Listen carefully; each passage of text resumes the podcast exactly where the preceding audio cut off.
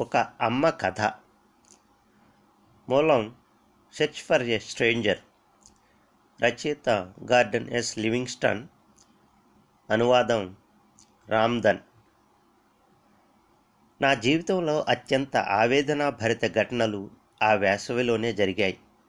Maryland రాష్ట్రం Colombia నగరంలో నేను ఒక పిల్లల మానసిక వైద్యుడిని. నా ప్రాక్టీస్ ఎలా సాగుతోంది అని నేను కలిసిన ఒక బంధువు అడిగిన అతి సామాన్యమైన ప్రశ్న ఆ అలజడికి నాంది పలికింది.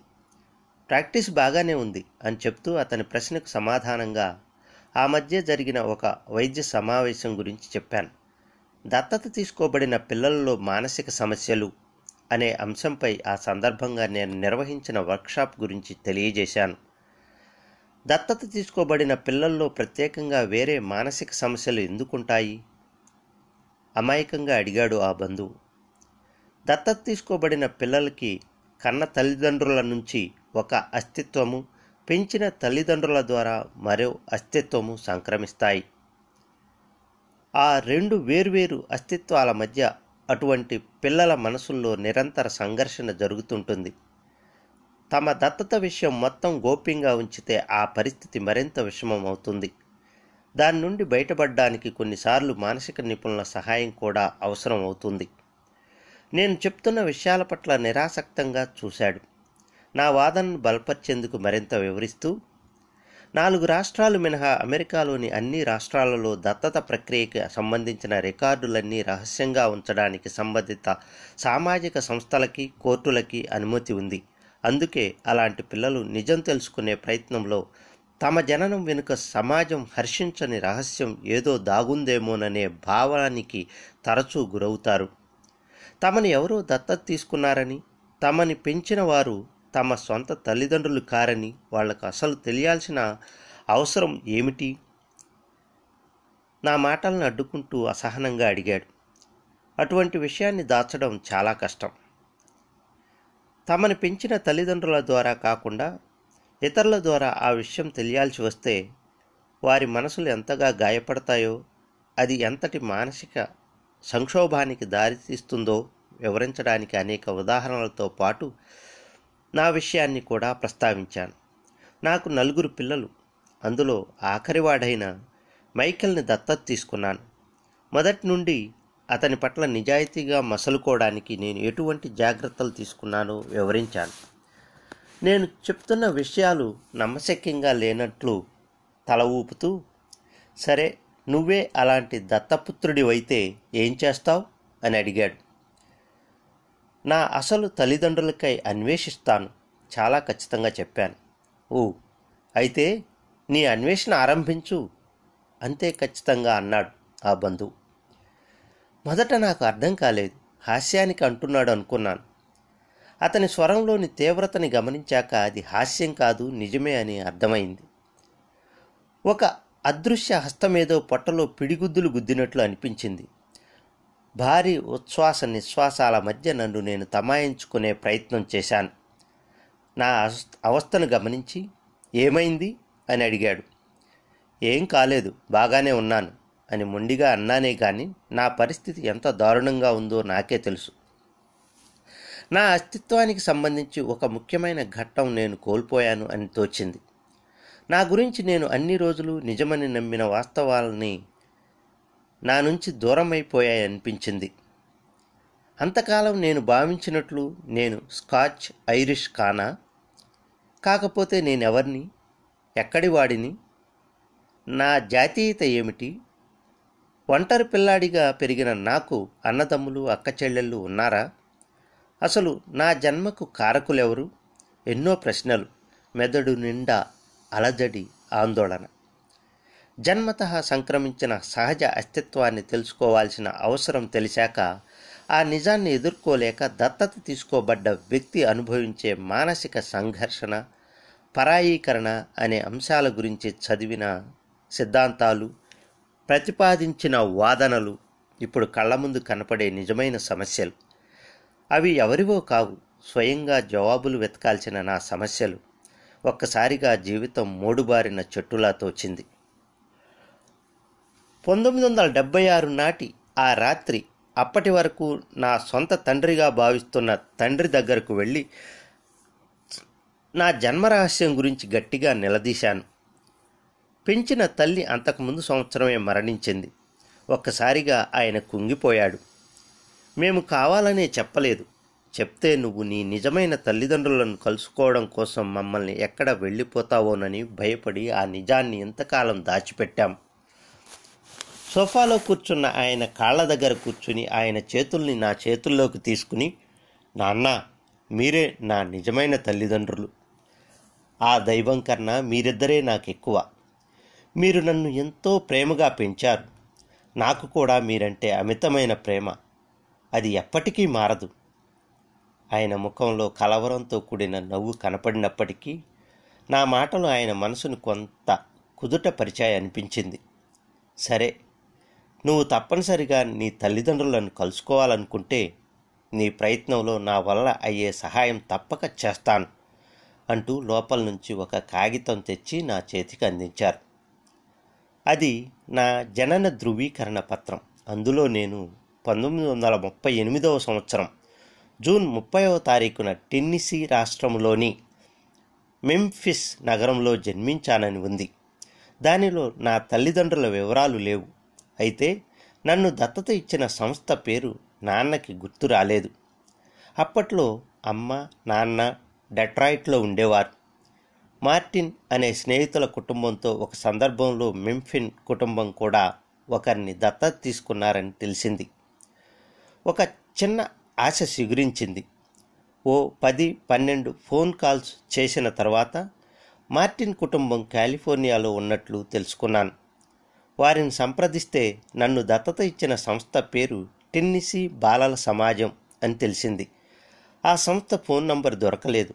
సంస్థ రికార్డులన్నీ పరిశీలించడానికి అనుమతి ఇవ్వవలసిందిగా టెన్నిసీ ప్రజా సంక్షేమ శాఖకి ఉత్తరం రాశాను. దత్తత మంజూరు చేసిన కోర్టు ఆదేశం ద్వారానే అది సాధ్యపడుతుంది అని క్లుప్తంగా స్పష్టమైన సమాధానం వచ్చింది. మెంఫిన్ నగరానికి వెళ్ళడానికి నిశ్చయించుకున్నాను. నేను లేనప్పుడు క్లినిక్ చూసుకోవడానికి నా తోటి వైద్యులను ఏర్పాటు చేశాను. లారెల్ విమానాశ్రయానికి వెళ్ళి అక్కడ భద్రపరిచిన నా సెస్నా విమానంలో పశ్చిమ నైరుతి దిశగా ఎనిమిది వందల మైళ్ళ దూరంలో ఉన్న మెంఫిన్ వైపు ప్రయాణం సాగించాను.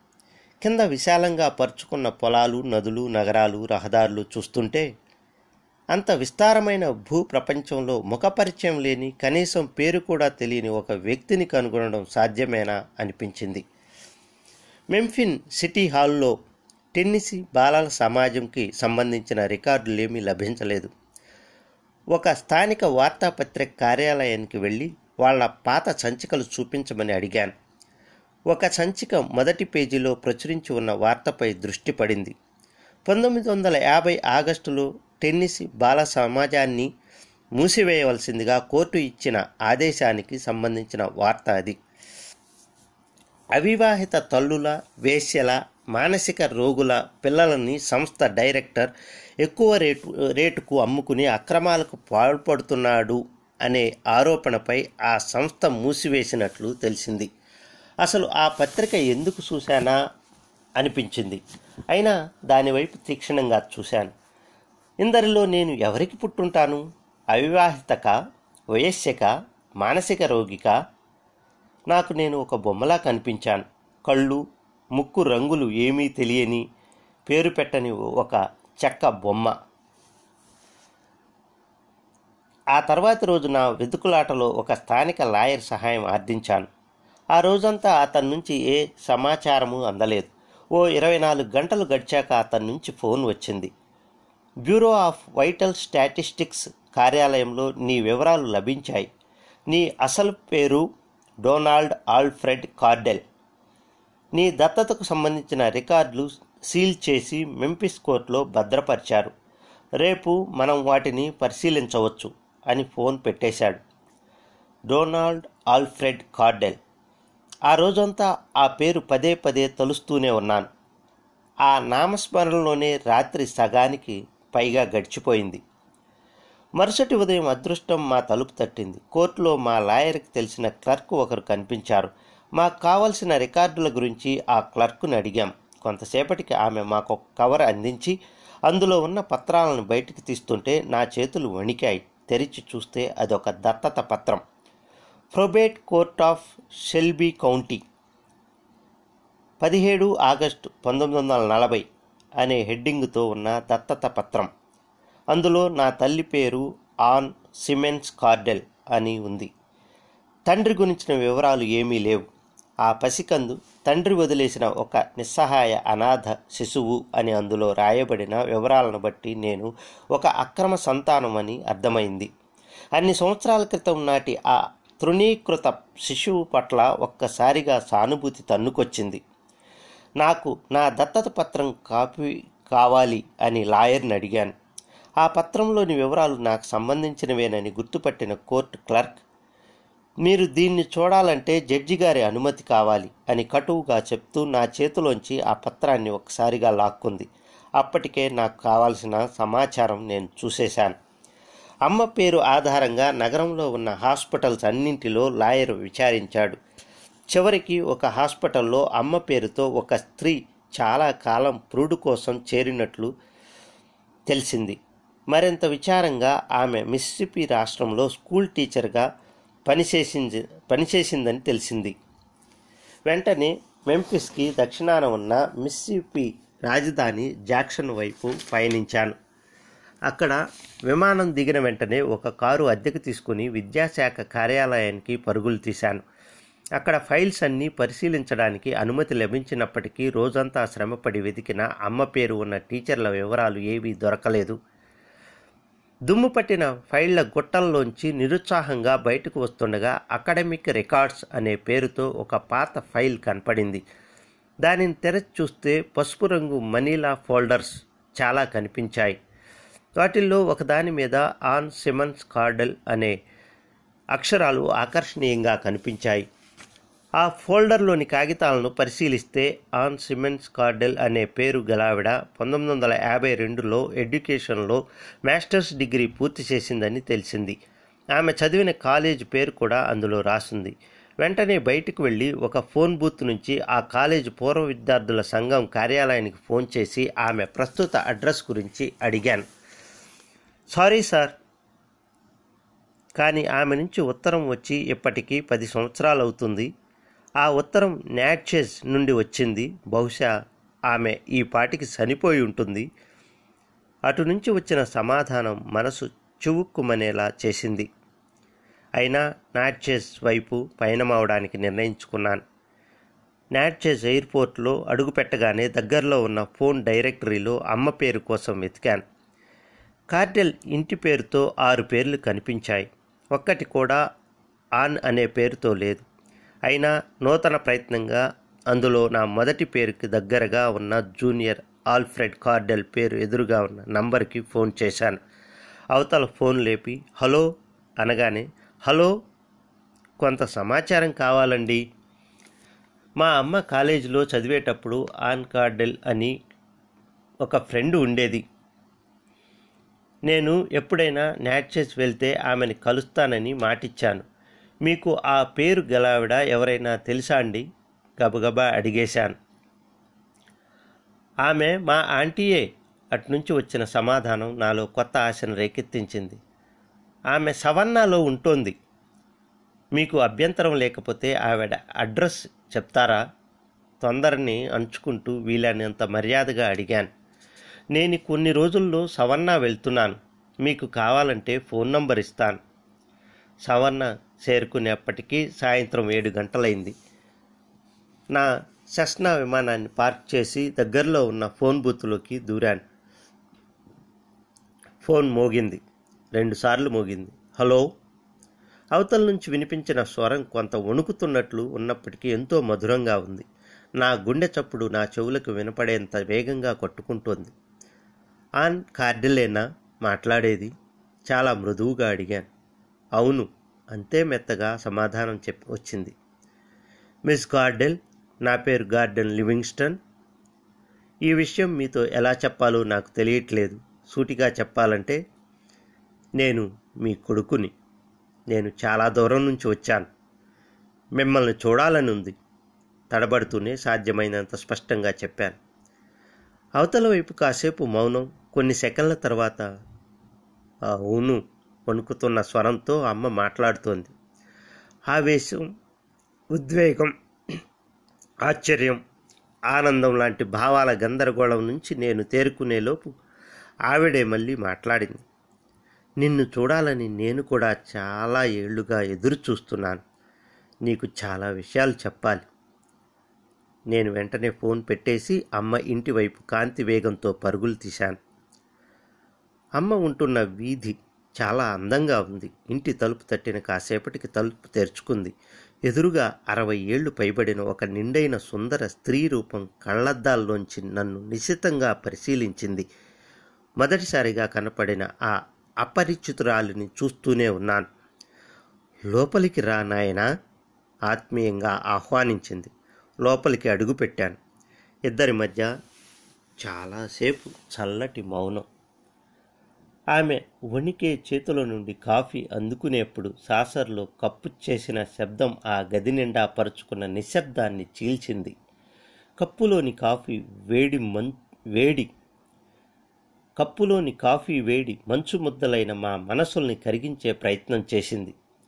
కొన్ని ఇబ్బందికర పరిచర్యల తర్వాత నేను మాట కదిపాను. తన గురించి నా తండ్రి గురించి తెలుసుకోవాలని ఉందని కుతూహలంగా అడిగాను. నా గొంతును సవరించుకుంటూ మంద్రస్థాయిలో తన గొంతును సవరించుకుంటూ మంద్రస్థాయిలో ఆమె మాట్లాడడం ప్రారంభించింది. మిసిసిపిలోని ఒక పేద వ్యవసాయ కుటుంబంలో పంతొమ్మిది వందల పన్నెండవ సంవత్సరంలో ఆమె జననం గురించి ఆమెని కాలేజీ చదువుకి పంపడానికి ఆమె తల్లిదండ్రులు పడ్డ కష్టం గురించి చదువు ముగిశాక మిసిసిపిలోని ఒక స్కూల్లో దాదాపు ఇరవై సంవత్సరాల పాటు ఆమె చేసిన టీచర్ ఉద్యోగం గురించి రిటైర్ అయిన తర్వాత పక్క రాష్ట్రంలో ఉన్న ఒక స్కూల్ పరిపాలనా విభాగంలో బోధనేతర సిబ్బందిగా ఆమె నిర్వర్తించిన బాధ్యతల గురించి క్లుప్తంగా వివరించింది. నా జననం గురించి చెప్పడం ప్రారంభించినప్పుడు ఆమె స్వరం ఉద్వేగంతో నిండిపోయింది.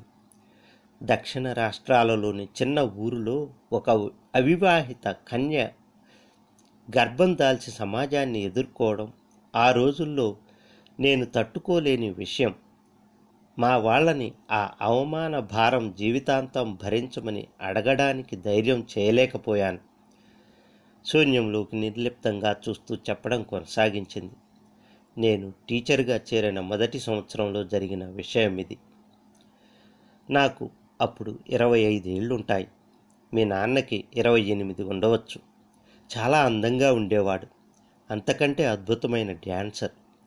నా జీవితంలోకి తను రాకముందు ఆ తర్వాత కూడా నేను ప్రేమించిన ఏకైక మగాడు తనే.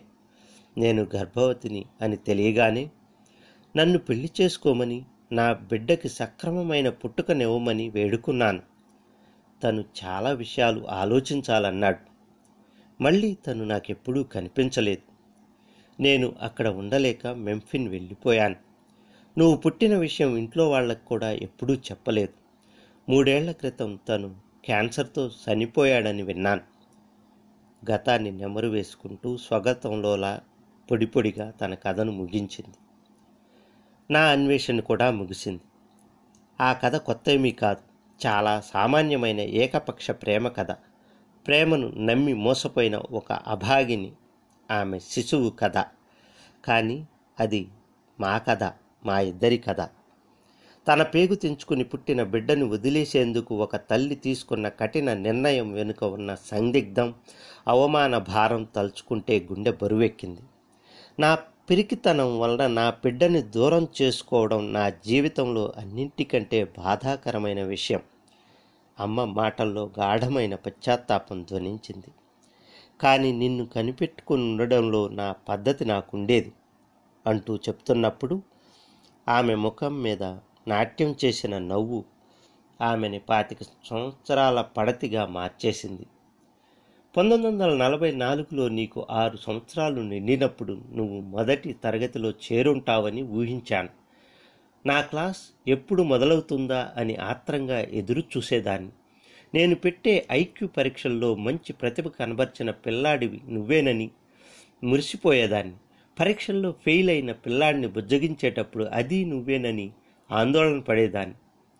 ఆసక్తిగా అమ్మ కళ్ళల్లో కదలాడుతున్న కాంతిని గమనిస్తున్నాను నువ్వు ఆ సంవత్సరం అన్నింటిలో ఫస్ట్ వచ్చావు. అప్పుడే ఉత్సాహంగా ఉండేవాడివి.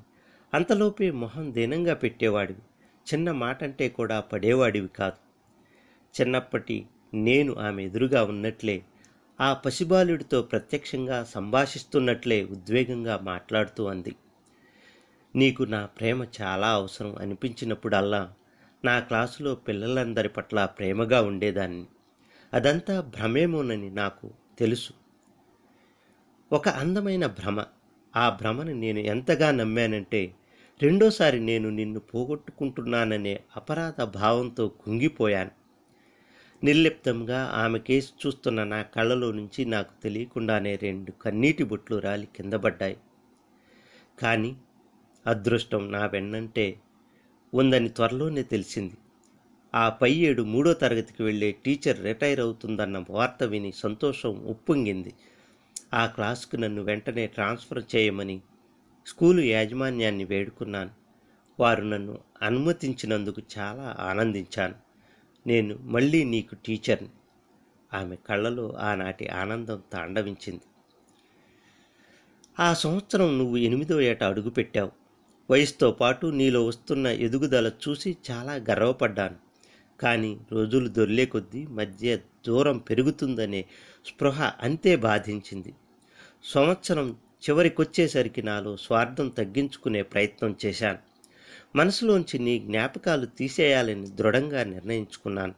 అయినా కూడా నా బిడ్డ నాకు కావాలి అనే కోరిక బలంగా ఉండేది. మనసు పైబడుతున్న కొద్దీ వయసు పైబడుతున్న కొద్దీ నిన్ను చూడాలనే ఆశ ప్రగాఢమవుతూ వచ్చింది.